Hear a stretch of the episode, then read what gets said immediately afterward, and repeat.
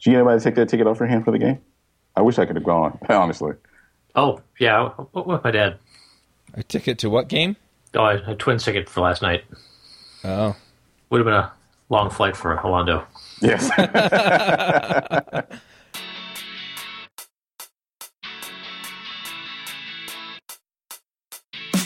This episode is sponsored by Hired.com. Every week on Hired, they run an auction where over a thousand tech companies in San Francisco, New York, and LA bid on iOS developers, providing them with salary and equity up front. The average iOS developer gets an average of 5 to 15 introductory offers and an average salary offer of $130,000 a year. Users can either accept an offer and go right into interviewing with the company or deny them without any continuing obligations. It's totally free for users, and when you're hired, they also give you a $2,000 signing bonus as a thank you for using them. But if you use the iPhreaks link, you'll get a $4,000 bonus instead. Finally, if you're not looking for a job but know someone who is, you can refer them to Hired and get a $1,337 bonus if they accept a job. Go sign up at hired.com slash iPhreaks. Hey everybody, and welcome to episode 122 of the iPhreaks Show. This week on our panel we have Alondo Brewington. Hello from North Carolina. Jaim Zuber. Hello from Minneapolis. I'm Charles Max Wood from DevChat.tv. And this week we're going to be talking about the Apple event that happened on what, September 9th? So we're a few weeks behind. A lot of people have been talking about it, but yeah, we thought we would just kind of dig in and see what there was to talk about. Where do you guys want to start? Do you want to start with the iPhones, with the Apple TV, the iPad Pro? We can always knock out the really quick thing, which is the Hermès wrist watch straps. and, uh, I don't know how much how much interest there is there. I actually had not heard of that style of when I saw it, my first reaction was, why would anyone wear that sort of uh, watch strap? Although, I mean, as nice as it is in leather.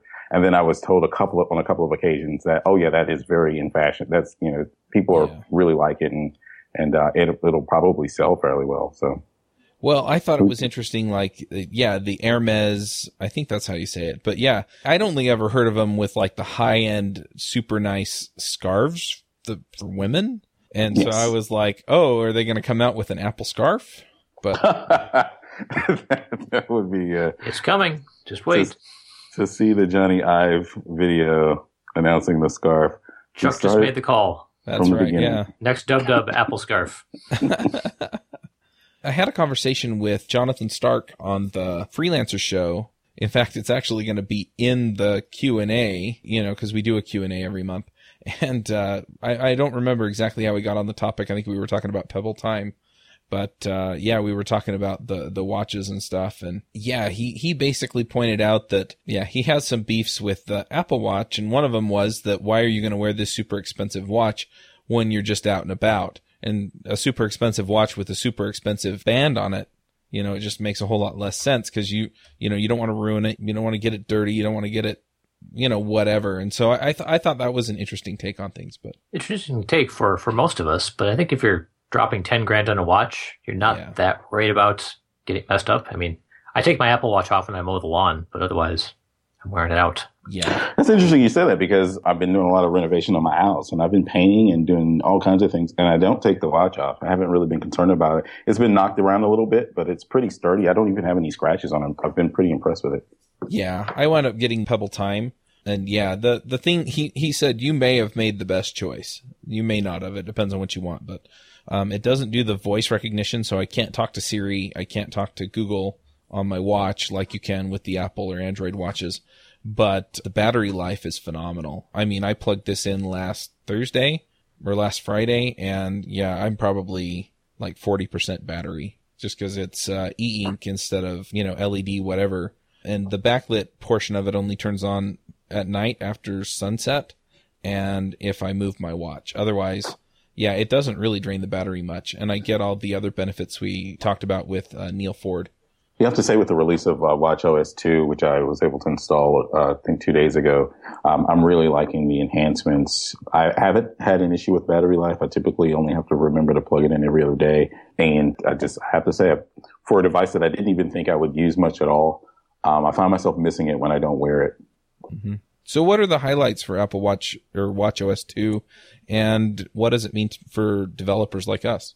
I think the biggest thing is just the fact that now you're able to uh, provide functionality that doesn't have to depend so much on the phone.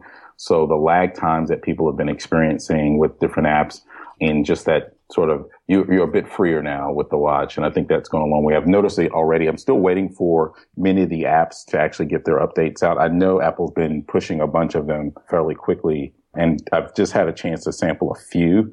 But so far, I really have liked the performance. Um, I love the new interfaces. You can now there's a watch face now where you can actually have your uh, link to your photo album.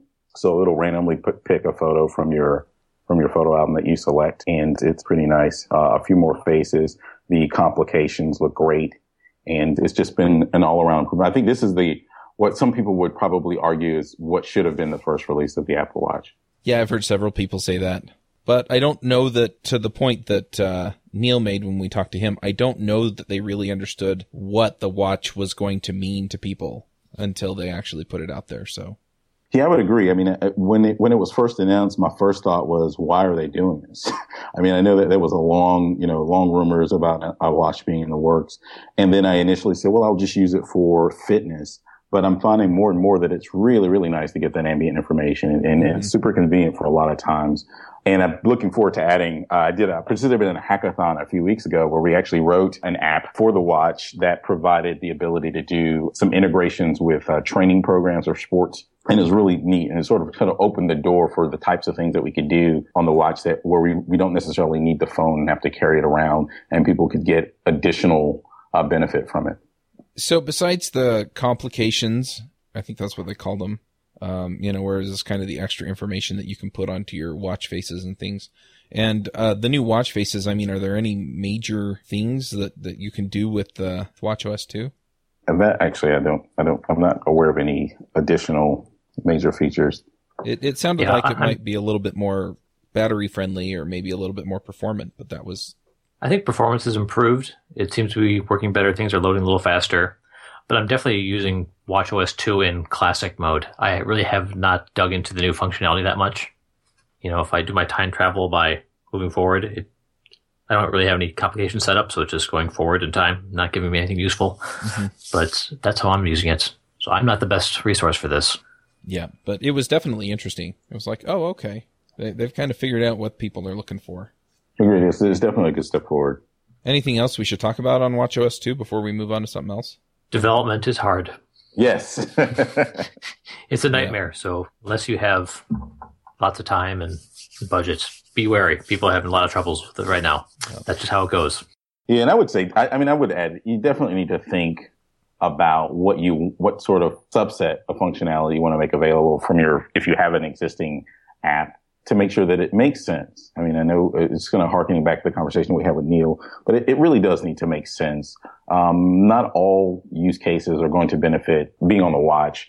It's important to really give it a thought, think through the, the user interface and the user experience and the type of information you can convey and making sure you can get it there quickly. Cause that's, that's really all there is. It's really made for sort of really short iterations of, of consuming data or interaction with data.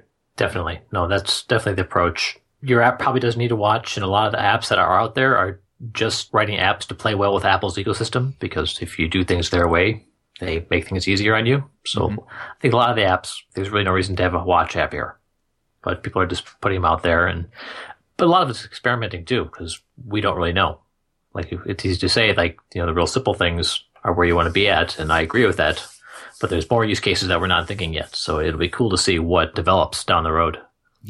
One feature yeah. that I know exists on Apple Watch that it looks like they kind of brought into iOS was the Force Touch. They called it 3D Touch on the phone. Is it the same thing or is it not the same thing? I believe it's similar. I'm actually struggling with that with the newest uh, MacBook Air. There's a, a, bit of a there's a similar the Force Touch or 3D. I think it's called Force Touch on the on the Mac as well. And it, it's definitely a learn. There's a learning curve to that. We are looking forward to having that available though in iOS just because it's going to provide an opportunity for us to engage the user in a couple of different ways as far as menus and, and their ability to not clutter up screen with menu options, but still provide an extra layer of functionality that's right there. That's just a touch away. Yeah, I have to say that the idea of the 3D touch is something that I'm kind of excited about. I honestly haven't tried to do it on my, I, I have an iPhone 6 Plus and I don't know if it will do that or if you have to have the 6S or 6S Plus to do that. I believe it's only available in the in the uh, 6S and the 6S Plus. That was the impression I got from the event. I was kind of hoping. No, I haven't got my hands on a the 6S yet, so we're still waiting to see how, how it's going to work out. But you know, I, I agree. It's a definite a new paradigm, and it'll be interesting to see what comes from it. Yeah, one thing that I did notice too in, in watching the event that I really liked, in, in particular when they were demoing the uh, 3D Touch, was that a lot of the UI really looked fleshed out, like they're finally getting around to sort of realizing the vision of iOS 7 with all the changes that they were making. For so long, that UI looked sort of incomplete. I mean, I know there was a lot of hemming and hawing when it first came out, but even even as late as eight, it, it still looks sort of undone. It's like you know we're talking about affordances and these types of things, but I couldn't really uh, see Apple's vision for it until this last event, and it really looks like okay, it's it's realized now. There's some depth to it. You know, pardon the reference to the actual affordances and depth and things like that, but it makes sense, and that's where I think that Force Touch really sort of uh, shines when you're when you're watching it when they're demoing. Yeah, I still feel like so. My first smartphone, I have to say, was an Android phone.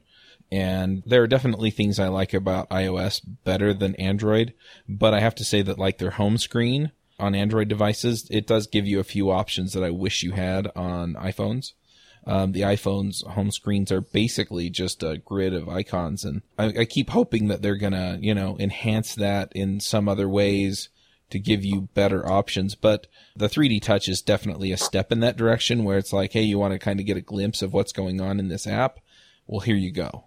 Definitely. And it also has the added benefit of all those supporting older apps that, okay, now we had to add all this you know, to new functionality just to keep it feeling modern because once people start doing it, they get addicted to it and they expect it to be there. Now, so is, it's pushing the paradigm forward. Is there a backwards compatibility issue here where if you build 3D touch into your app, you know, where you maybe you, you know, 3D touch something in a game or in an app in a table view and it gives you a peek into what's inside and that becomes a critical piece of the way that you interact with it. But at the same time, you know, you have people still on iPhone 5, iPhone 6, iPhone, you know, 6 Plus that don't have that feature. Do you feel like, you know, you have to kind of maintain usability across multiple systems? It seems like people kind of abandon the older systems at, at some point. And I'm worried a little bit that people who are on iPhone 5, 5S, and 6 are going to kind of get left behind because this feature isn't available. Yeah, I would I would definitely say that if you're doing apps at this stage, you probably should you, you really would do well to look at maybe using the 3D touch as a way to enhance the experience, but not you know, provide sort of the way that we often provide multiple ways. There are certain gestures. We've had this with gestures mm-hmm. where, you know, you can go through menus and get to functionality, but you can also provide gestures and those gestures are not always discoverable. So by and large, I mean, in effect, they're not necessarily available. If the users don't know about them. So we can take the same approach with the 3D touch and make, you know, the enhanced functionality or alternate ways to accomplish tasks in the app but not leave people out. Give them an alternate way, even if it's, you know, requires a few more taps to get to the menu item a little deeper in some hierarchy to do the same thing. So they're not necessarily left behind, but they just don't get that same sort of efficient interaction. Yeah, I, I agree with that. I think at this point, the Force Touch is just you know, adding on some syntactic sugar to the, the UI experience that's not irreplaceable you know, we can get people to info faster the way they want to, but not necessarily, you know, giving them something they can't do. Or if you just want to force people to update your, your app to, if you want to sell phones for Apple, you know, can't use this feature until you have a 6S. This is true. We, uh, you know, the dropping of the, the prior supported OSs is also, you know, one of those things that we're continually having to do. Uh, we're looking now, we've, we've stopped support for iOS 7 and depending on the adoption rate, which seems to be moving pretty quickly, um, there may be uh, dropping of, of eight in the near future as well. Yeah, I have an old uh, iPod 2, and yeah, you know, you can't hardly get apps for it anymore because of the way that that's moved along. But on super old devices, that's definitely a concern. I think most people, though, have newer devices and just, you know, update and get all the stuff yeah, I still got my first iPhone 4 and it's become basically useless even as a testing device because nothing I want to run to test is, will run on it. I can't run iOS 8, so yeah. kind of out of luck. So one other thing I saw, and I'm, I don't know that we'll spend a ton of time on live photos, but are those things that you can actually incorporate into your apps? Set it as a background or something? Or do we know yet? Yeah, I'm not really sure about the live photos. This is one of those things, those features that I saw and just did not really connect with a use case. I was like, okay, it looks a neat, neat thing that I wouldn't see necessarily getting a lot of value out of in the long term. It's almost like a novelty. And I hate to say that, but I didn't see a really profound use case there. It's like, hey, here's our proprietary GIF. yeah, basically. See how much cooler it is than the regular old GIF or GIF or whatever you want to call it. Mm-hmm. Yeah, and then also just the feature of having the where you can talk to Siri without having your phone plugged in. I thought that, that I like. Yeah, I find that you know there's a lot of situations I forget. You know, I was always constantly going, "Oh, I forgot my phone's not plugged in." and not having to do to worry about that is nice. And Siri has gotten so much better as well. So I'm finding myself using it a lot more. As early in the early stages of Siri, I didn't have a lot of success, and so I just decided, okay, I'll only use it for directions. But now I'm finding you know, using it a lot more often, even to to answer sports trivia questions when I'm getting an argument with ten year olds about basketball. nice, nice, nice, nice. So, are there other features of iOS 9 or iPhone 6s that you're excited to develop for? I mean, I didn't see that the nicer camera or anything else really will make a huge difference for developers.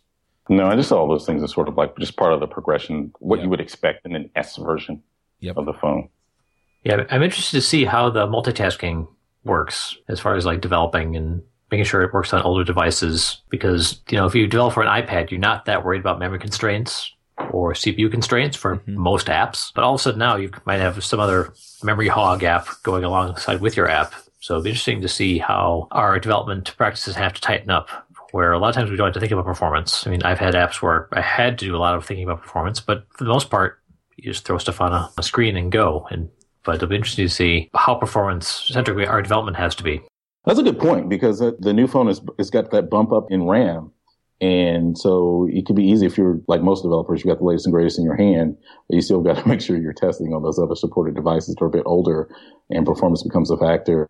I gotta say though, my biggest gripe more than anything else, and it's not a point of excitement, is just the fact that I still, I do not understand why the low end device is 16 gigs of storage. It just boggles yeah. my mind. Yeah, exactly. I mean, I don't even think that'd be enough for my grandma, you know, who, who isn't going to install a whole lot, you know. My wife had the 16 gig iPhone 5 and she was constantly running out of space. And I got the 32 gig and I would bump up against my boundary every so often. It just didn't make sense to me to have anything less than 64. Yeah, it's a weird jump too, from 16 to 64 and then uh, the 128. It's like, I, I don't understand. Yeah, I've got the 64 bit device, and even I had to go through and delete a bunch of photos. You know, after three or four years, you build up quite a few that you don't really need. But uh, yeah, I had to go through and clear a lot of stuff out. So unless there's people that don't use the phone or don't use photos and don't do any videos, you know, don't store anything. Yeah. Or it's a ploy to get people to buy the low end phone and then get them to up their to increase their their iCloud storage. You know who's going to wind up with these 16 gig phones, right? It's going to be the people who are buying phones for other people. True. you know, oh, so, so cor- corporate people or, you know, people buying for their kids or. Yeah. Well, that's true. A lot of kids will probably get that 16 gig phone. Yeah.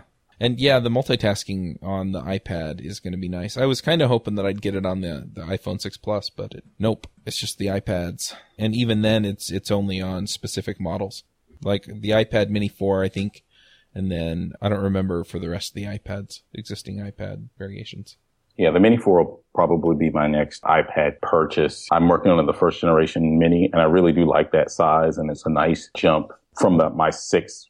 You know, I don't have a 6 Plus. I think that's just a, too large of a phone for myself, but um, we've been having discussions with some of the other devs I know, and just trying to get that the right mix of personal devices to carry around. Uh, which leads me to the the big announcement, uh, which is the iPad Pro, and uh, whether or not anyone was going to get one if it served any purpose for them. I don't know. Are you guys planning on getting one? Um, I'm not getting one, but I know another dev who is. So they're getting the 6 Plus and the iPad Pro. I did like a lot of the, it's a large device. I can see a lot of a, a particular type of user. I think the only thing I limit is just the fact that that pencil's not available for the new smaller iPads and it's Pro only because I really was yeah. excited about Soul. Yeah, I'm with you on that one. I watched it and it was funny because they got done talking about the iPad Pro and I was like, yeah, I don't need one of those. and and really what it came down to for me is okay, well, what do I spend? Because the iPad Pro, it, it feels like it's okay. We're going to give you exactly what you need to not have to carry around a laptop anymore. Yes. And looking at that, I'm like, okay, so what do I use my laptop for, and what do I use my iPad for? And you know, I watch shows on my iPad and you know, I've got apps for some of the other things that I have to interact with online. So it's just kind of a surrogate that's got a native interface for whatever website I want to use or interact with. And then the other thing I do on my laptop is code. And there was no indication whatsoever that I'm going to be able to do that on the iPad Pro. And so it was kind of like, eh, well, you know, 50% or more of what I'm doing, I'm, I can't do on the iPad Pro anyway. And so it just didn't seem like a slam dunk to me. There were definitely features that I liked about it. For example, the full size keyboard on the screen. I thought that was mm-hmm. awesome. And then just more resolution, more features. Uh, the pencil was cool, but I don't do a lot of drawing or anything like that. So even that wasn't that impressive for me. So yeah, it's, it's not on my radar until I see somebody using it in a way that I'm going, okay, I, I gotta be able to do that. Well, I think it speaks to something that I, have been thinking a lot about in, in light of uh, some of my more, more recent uh, conversations and conferences that I've been going to, talking about sort of the App Store and, and the ability to have success in the App Store and the place of the iPad. And for all of the demos that were shown, they're really niche applications that are written for the iPad that provide an immersive experience, I think is, mm-hmm. uh, that are the most sort of effective ones, the successful ones. Um, this idea that you're just going to write your iPhone app and then have like an iPad app that does sort of similar things, I don't think it flies. I think that there's a targeted audience for that iPad Pro. And I think there's a targeted audience for iPad software in general that, you know, that, that Apple sees. And I think that if, as a developer, that that's really where you have to sort of focus on if you want to go into those arenas. I don't think it's the same type of scenario as with the with the phone where you you know there's this there's this huge breadth of types of apps that you can make for the phone. I just don't think that's the case for the iPad and the iPad Pro even less so. Yeah, I agree. I mean, I'm just saying I'm not a consumer that's going to buy an Apple or an iPad Pro because I want one.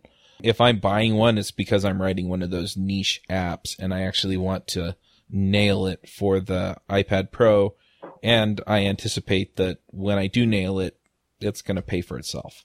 Yeah, I am wondering though, to your point about being able to code, how much longer do we have to wait to rebuild that we can just fire up and write at least, you know, Swift at this point and in some other, you know, I'm sure there's other languages as well on the iPad. Cause I think that would be a great experience to be able to take something as light as an iPad onto the train or, or, oh, yeah. you know.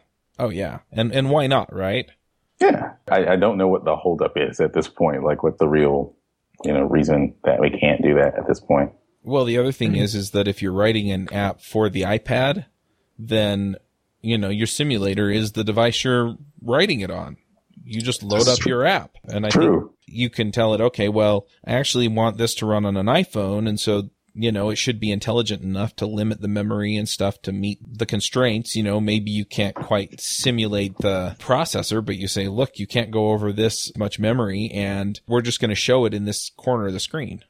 Yeah, it just truly, it would truly be constrained. I mean, you get a real, yeah. a real world constraint there. You're trying to test for a smaller device. Yeah, but yeah, I, I don't see where that makes a big difference. Now, for a lot of my web development, I actually have a machine in the cloud that I do development on. So if it had an SSH program on it, and there are SSH apps for the iPad because I've used them. I know they're out there. You know, I could see that as possibly being a reasonable development environment, but then, you know, a laptop does that just as well and the terminal's built in. Yeah, when you look at the, the smaller MacBook Air, how much bigger is that than the iPad? Yeah, that, and that's I think the decision point, which was kind of weird. It's just like, what's the differentiator for a user to decide that you know the iPad Pro is going to be the choice that they make versus getting that Air? Yep. Yeah, I think it uh, comes down to kind of the niche markets you're in. I think the iPad Pro, the obvious niche they see it becoming important in is graphic design. There's a lot of focus put on that and creating things and be able to think, see things on a big screen. Can I think of very many other ones that an iPad Pro is a clean win for? I, I'm not sure maybe you know sales apps. You know, a lot of companies have sales teams. They they send out everywhere, and they've got all their stuff on their iPads. So having a, a bigger screen can help. You know, you bring it along with you, put it on the desk of whoever you're trying to sell to, and show what you want to show. So that might be another thing, but I, I'm not sure exactly who needs to use the iPad Pro. Yeah, I could see that that same case though. I see a lot of sort of like out here in the street, a lot of sort of workers in construction and things like that. And of course, as long as you've got the right protection, they do have lo- these larger clipboards for like inspections and and these types of things where I mean, iPad does suffice, but I noticed that they do a lot with what looks like paper that's a bit longer, like legal size or something mm-hmm. like that, where maybe the iPad Pro screen would be a lot more effective. And with the addition of the pencil, um, being able to have that right there, be able to complete forms and, and do the types of field updates that they need to do. Yeah, the other thing I can see, I mean, basically, the reason they're doing graphic design is because that can become very computationally heavy. And mm-hmm. the iPad Pro has, it's just a beefier machine. And so I can also see, you know, if you have large data sets that you need to crunch a bunch of numbers on and build a report on, or, you know, some of the other, the video editing, you know, they showed that on there and I could see that, you know, where it can render, I think they said four videos at a time or something. I don't remember, you know, so those kinds of things where, you know, you kind of need the power of a laptop or something. This gets you there. And so I, you know, a lot of those types of applications make sense too on the consumer apps. So, you, do you think you're going to wind up developing differently for the iPad Pro, or is it only in those cases where you're actually going to be doing something specialized, either because you want the pencil to be able to be used on it, or because you know that you have more resources to kind of make it extra awesome? I think if you're outside of kind of particular niches that really utilize the form factor, I think that's just another thing you have to check to make sure your auto layout's not awry. Yeah. For most of our apps, we just have to make sure it, it behaves reasonably. You know, they might have an iPad Pro. We want our iPad app to work as expected, but yeah, for the most part, I don't see targeting that. At least for you know the most apps that we're, I'm working on. Right. Yeah, I would agree. I think that unless you're you're getting a specific case for like a client or you have a particular app in mind that you're developing, I don't see it at this stage. That could change though, depending on the popularity of the device. Yeah. Yeah, and I'm excited to see like what comes of it. What things aren't are we completely not thinking of? Are we completely missing that are a perfect match for this new device? Yeah, I'm waiting for that forehead smacking moment when that happens, and I go, "Oh, why didn't I think of that?" yeah, of course, of course, it's obvious in hindsight. Yeah, exactly. Yeah, I'm just trying to think of why else you would want one of these devices, and I'm kind of coming up short. So, I mean, unless you have some specialized application, like you said, that has an app that's designed specifically for the iPad Pro that gives you the experience you want. Yeah, I just. I think yeah, medical. If you're viewing medical information, a doctor looking at X-rays. Oh yeah, and they had that example too, right? Yeah. yeah. There were some great demos. Even the, yeah. the, there was a watch demo around that as well. Medical is really one of those forward thinking, forward acting industries where they've been adopting the use of these devices for a while, and there were some pretty impressive yep. demos there. Yeah, so I guess that's true too. If there's some pretty intense graphical interaction that you have. Yeah, another 25 years, maybe lawyers will catch up. Can you fax to the iPad Pro? nice. Oh, boy, yeah, you just put the you put your iPad Pro in the tray, and then you tell people to send it, and it feeds it right through. I hope that created the mental image that makes people I, laugh. I, I, I can imagine myself doing that. Some things you just to fax. I'm thinking about redoing my mortgage and like you had to fax stuff. I'm like, really? Yeah. Here is this. I, I have clients. Can you fax me back a copy of the contract? I'm like, um, no. Email? yeah. yeah.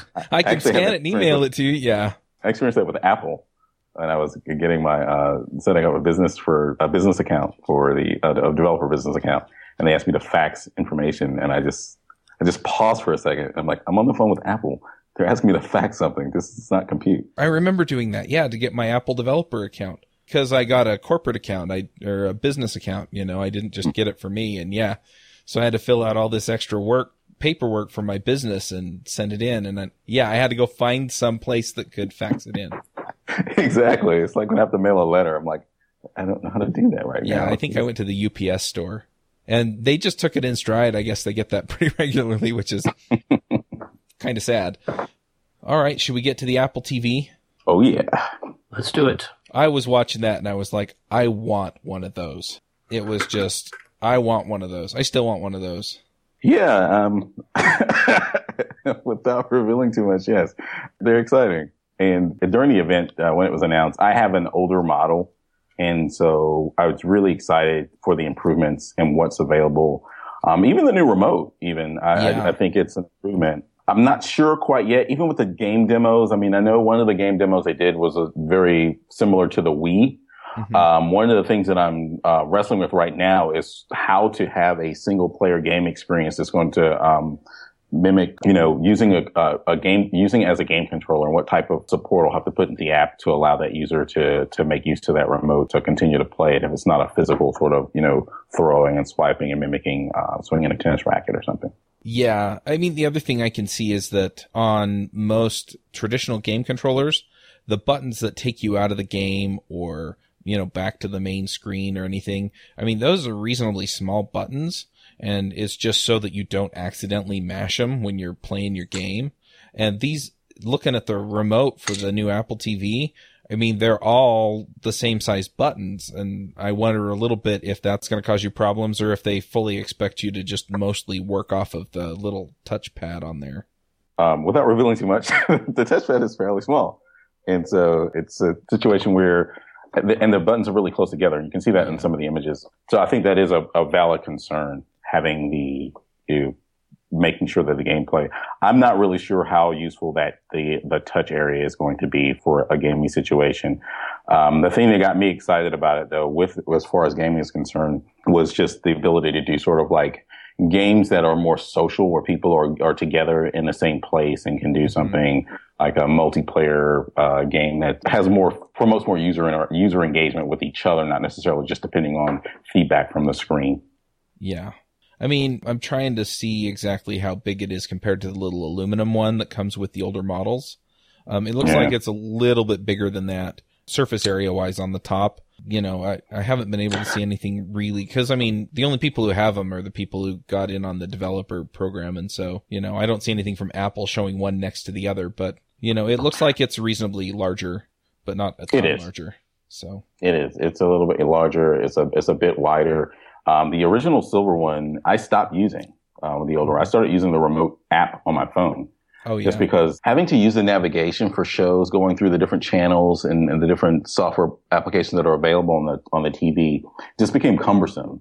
And the touch uh, gesture interface really works a lot better than um, it felt really dated using it, particularly in comparison to using every other Apple device that I had. You know, yeah. um, having to just remember the old um, iPod, the sort of the wheel, the wheel click. It, it yeah. sort of had that feel to it.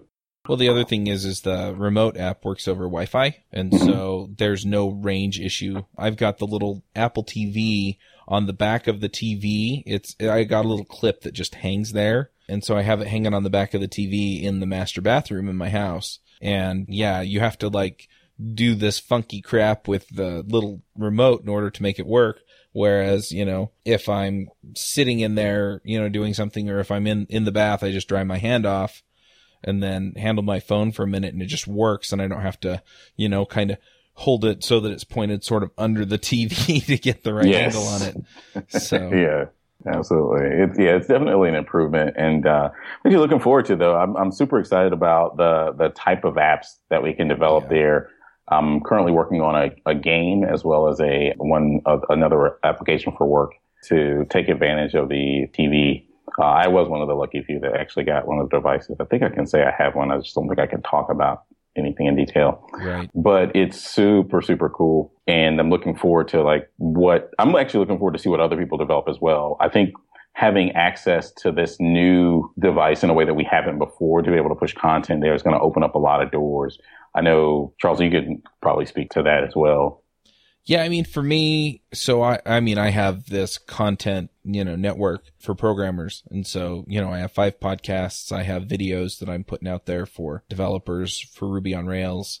Um, I'm looking to expand both of those. You know, I have two new shows starting this month or next month, and I've got a whole bunch of other stuff going on. And it would be really nice to be able to actually get in and be on the Apple TV and so if people want my content, you know, sure, the Apple TV has always been able to pull podcasts and stuff off of your other devices and you can do AirPlay with them.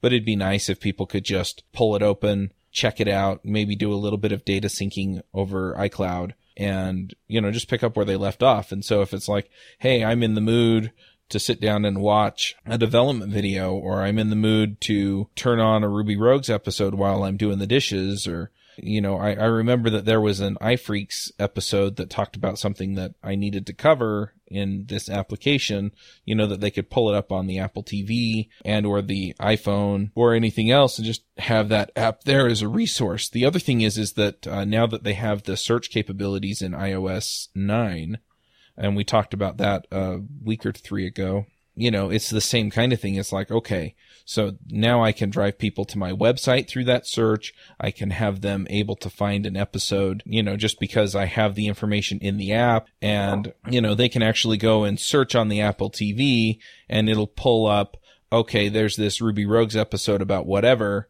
or this iPhreaks episode about whatever, you know, so if they do a search for Neal Ford, you know, would show up, you know, in that content system and say, Hey, this is available in this app.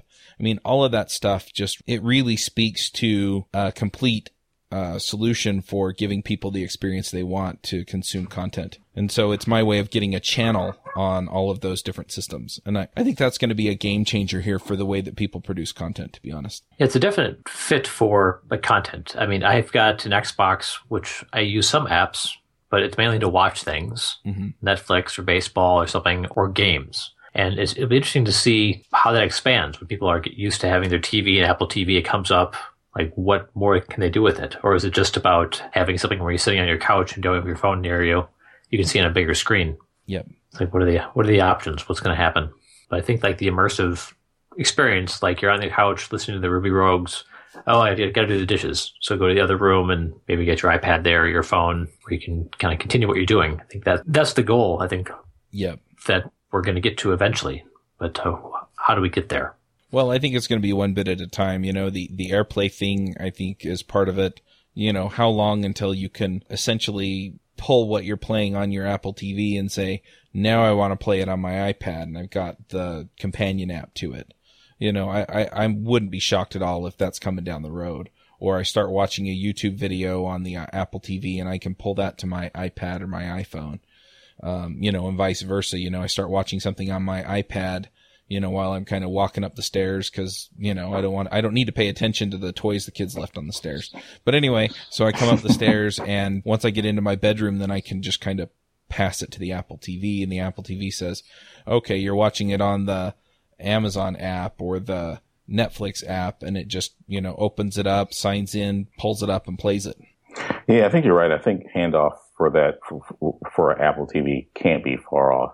And I think it'll make for a great user experience because it, it's definitely a scenario I think a lot of people experience.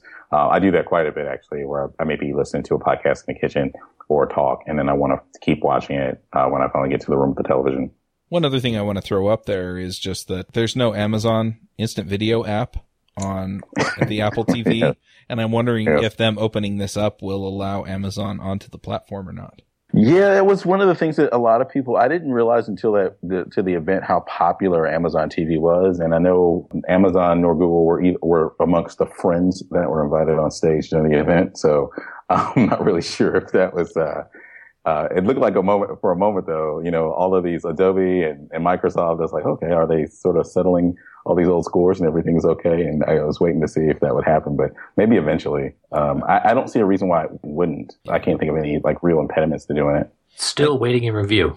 Just now, now I have to point out, I mean, Apple pretty much owns the music space there are things like Spotify and Pandora out there, but I mean, if people are buying albums, they're, most of them are buying them on, on iTunes. And then there are people who use the other competitors like Amazon to buy or Google to buy their music. You know, with books, I think Amazon pretty much just owns that as much as Apple would like to have iBooks be a major player. But they are uh, you, you can see them fighting really hard to get licensing for these other channels. You know, they've, they've gotten some licensing with some of these, but not others. And Amazon is a major competitor there. You know, people either play ball or don't with Netflix, but a lot more people play ball with Amazon. And so I'm wondering if it's a little bit anti-competitive. Well, the, the thing about that too is you have to make a decision though. It's like, which is more important? Do you want to cannibalize the potential sales for this Apple TV? Because if I'm a consumer and I happen to just like the Amazon TV for the channels and the things that it offers, but I love the, the integrated experience of having Apple devices, now I've got to make a choice. And that's a choice that I shouldn't necessarily have to make as a consumer. So. Yeah, I can say that, uh, I do watch uh, videos off of Amazon Instant Video on my Apple TV through Airpa- AirPlay. And that, Okay. that's how I get around that. The problem is, is that a lot of those systems like Netflix, it'll autoplay the next episode and it won't do that over AirPlay on my iPad.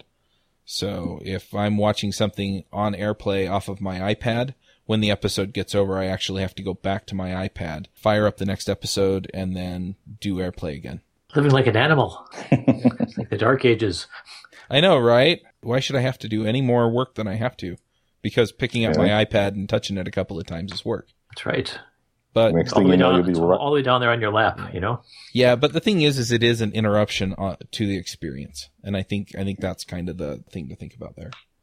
One other thing that I'm seeing because I've been kind of googling around at the same time is that the new Apple TV will support third-party controllers that fit the MFI, which is made for iPhone, i whatever system. So I wouldn't be shocked if you start seeing controllers that you know that look like uh, Xbox controllers that work for the Apple TV, and then you can have full Yeah. game experience, and then you just you control it, you know, to go back to the menus and stuff with the remote. This just sounds like more testing. Yeah. But yeah, like the other thing that really blew my mind was when they did the search and it was like, I don't remember, they looked up some movie or some actor or something. And then, um, when they tapped on a movie, it showed all of the, so you could watch it on iTunes or Amazon or Hulu or whatever. And I was like, I was like, that is nice. That is a really good feature because that actually happens. One of the things that I, even with the using a remote app on the phone, having to go through that search menu just to find out, A, if this movie's even available for me to watch on one of these things and then how I can do it just to be able to have that, you know, at the, at a higher level and convenient, you know, it's just, I actually was really happy. I smiled a bit and clapped, I think, a, a, a little bit when I actually did that. Yep. Yeah. And the I other can't thing, wait till all the Amazon, Netflix movies are on Spotlight search. Who Yeah. has this? Do they have it? Oh, no. Yeah, and Probably then the on, the only other thing that I would want on that is like with Netflix, if you have a membership and they have it, then you you can watch it. But with Amazon Prime, some of them are free for Prime and some of them aren't, and that would be a nice feature too. So that it's like, hey, you have a Prime account, so I know that it's free here. You know, you could rent it on iTunes. It's free on Amazon. It's available on Netflix. It's available to Hulu Plus. But yeah, I, I don't know that there are any other content systems because Hulu Plus is you, you either have a membership or you don't. But mm-hmm. yeah, for Amazon, it'd be nice to know whether it's Prime before I go and try and watch it on Amazon. But there's my wish wish list, Apple, if you're listening. And they always are. I am wondering a little bit, and I, I don't know if there's an answer out there for it, but you know, we have talked about kind of the handoff thing. Are there going to be other ways where you can have your maybe your iPhone app and your Apple TV app interact? Hmm. That actually is a really good question, and I'm hoping that it will be supported because that's actually part of the idea for the game I'm working on. Is that if users bring their phones to play, that they can do that, and they can get updates on the phone as well. Yeah, I mean, I can see putting out like a server on the web or maybe allowing people to install a server on their network and then it is able to, you know, discover the server and then, you know, talk through some third party system. But it would be really convenient if it was able to detect other iPhones on the network and then say, oh, yeah, why don't you participate in this way with this app? Yeah, that would be a really cool functionality, especially for like a game where you could have Mm-hmm. What's happening on the on the TV, and you've got more complex controls in your iOS device, Yes, where you can do your you know different things. And, and that would also get around the ability to support gestures that you can't support in Apple TV right now. Yep. The other thing that occurs to me too is that I mean your your phone has an accelerometer and a camera in it, and so you could conceivably use any and all of those to enhance the experience with the Apple TV for different games. But anyway, hopefully it's not just wishful thinking. Yes, I, I agree. I hope that it's if it's not available now, and as I continue digging, that it would be available soon. One other thing that I kept hearing about with the Apple TV was, and they didn't bring this up at the event, but people kept talking about how it was, it might become a hub for HomeKit. Is, hmm. is there any indication whatsoever? I know you can't do a review on the unit, but is there any indication that you guys have seen whatsoever that indicates that this might actually be used to control other devices in the home? I'm not seeing a lot as far as products. Uh, I was expecting to, to see a lot more products like when I go to uh, like a Lowe's or Home Depot uh, expecting to see like more proactive advertising that, hey, this is supported by Apple or HomeKit. You can control these devices. Because I'm in the process of trying to automate a lot of these things in the house, you know, and being able to control them all on a single system. And it's just like, I'm not finding those products, you know, and this has been what, when was the announcement made? Was that a year? It was over a year ago, right? For HomeKit? Uh, and it, yeah, initial, the initial HomeKit was, you know, yeah, it was, I think was a year or two years ago. I don't remember Yeah. which. So I don't know what the sort of like the uh, holdup is there as far as like the product adoption or introduction to the marketplace. But you know, I'm not saying it's not there, but it just I would I would have expected a lot more out there, just even as a casual shopper uh, in the stores. Yeah, a lot of those that I see, you know, they tout that they work with other third party hubs, but I don't see a lot either with the HomeKit integration. And most of the reviews that I've heard of any HomeKit enabled systems are mostly it's toys, right? And so they're they're almost like, oh yeah, Siri, turn on the you know whatever light, and it'll turn it on and off. But you know, it's it's pretty limited to what you know what you can get, which is basically you can get a smart thing that plugs into the wall that your device plugs into, and then it'll turn power on and off to it. And things like Hue lights are the only things that I've really heard about. Yeah, same here. It's pretty much all I've been exposed to at this point. But yeah, lots of interesting stuff going on there. Anything else from that event that you want to talk about? I think that's most of it. Yeah, I think so. All right. Well, I am going to recommend that maybe we take some time to go play with the tvOS simulators and stuff and development kits in Xcode and then maybe do an episode on that in a month or two here. Yes, and by then hopefully I'll have uh, an app, a fully fleshed out app that I can even recommend that people go to the App Store and check out. Our resident expert. Not yet. Well, he has a he has a real toy to play with, so This is true. All right. Yeah, I don't think there's anything left to go over, so let's go ahead and get to some picks. Uh, James, do you want to start us off with picks? Sure, I can start us off with some picks. But anyway, I was going to do the same pick I do every year. It's about that time, maybe changing the beer season. It's Oktoberfest time, so one of my favorite beers are like the German Oktoberfest, Spaten, Hacker-Pschorr, Paulaner. Just a great beer, you know, not super hoppy. That's all the Americans drink any, these days, or the you know quadruple IPAs and all that. But I really enjoy the Oktoberfest. They're probably in any reasonable liquor store at this point. Um, that's my pick. All right. How about you, Alondo? Uh, this week I have two picks. Uh, they're both tutorials, but they're geared uh, a little bit differently. I've been, uh, I've, I've snagged another one of my younger cousins into learning to develop. So my first pick is a site called uh, CodeCombat, which is basically a way to, for, for people to learn to, to code by playing a game. And so it's a, a little more engaging if you're intimidated by code or it's just a way to keep kids engaged and kind of get them to, to, uh, want to jump in, uh, feet first and, uh, start coding. And then my second pick is actually a tutorial for developing for the Apple TV from the Ray Wenderlich site. And, uh, it's basically a quiz game and, um, it uses TVML, uh, which is one of the ways in which you can develop for the TV. And I highly recommend just checking out some of the other tutorials on the site as well. Um, there's a couple of articles, but, uh, it's a good way to get started, just kind of get an idea of kind of what you can do. So I'll link those as well. And those are my picks. Very cool. Well, I think I mentioned in a previous episode that I got the Pebble Time Steel watch, and I just found out that there's actually a development kit for it that's not C, it's JavaScript. Anyway, I, I'm super excited about that, so I'm going to pick Pebble.js. And, you know, I'm also looking to get some people from Pebble onto the show so we can talk about that. And, uh, yeah, I also think we ought to talk about WatchKit and stuff like that down the line as well. And then I'm also going to pick Basecamp. Um, I've started using it for managing my stuff, and it's pretty cool. So uh, I'm going to pick Basecamp. And uh, yeah, those are my picks. That's what I've got. So we'll wrap up the show. Uh, thanks for coming, fellas, and we will catch you all next week. Hosting and bandwidth provided by the Blue Box Group.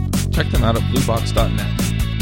Bandwidth for this segment is provided by CacheFly, the world's fastest CDN. Deliver your content fast with CacheFly. Visit E com to learn more.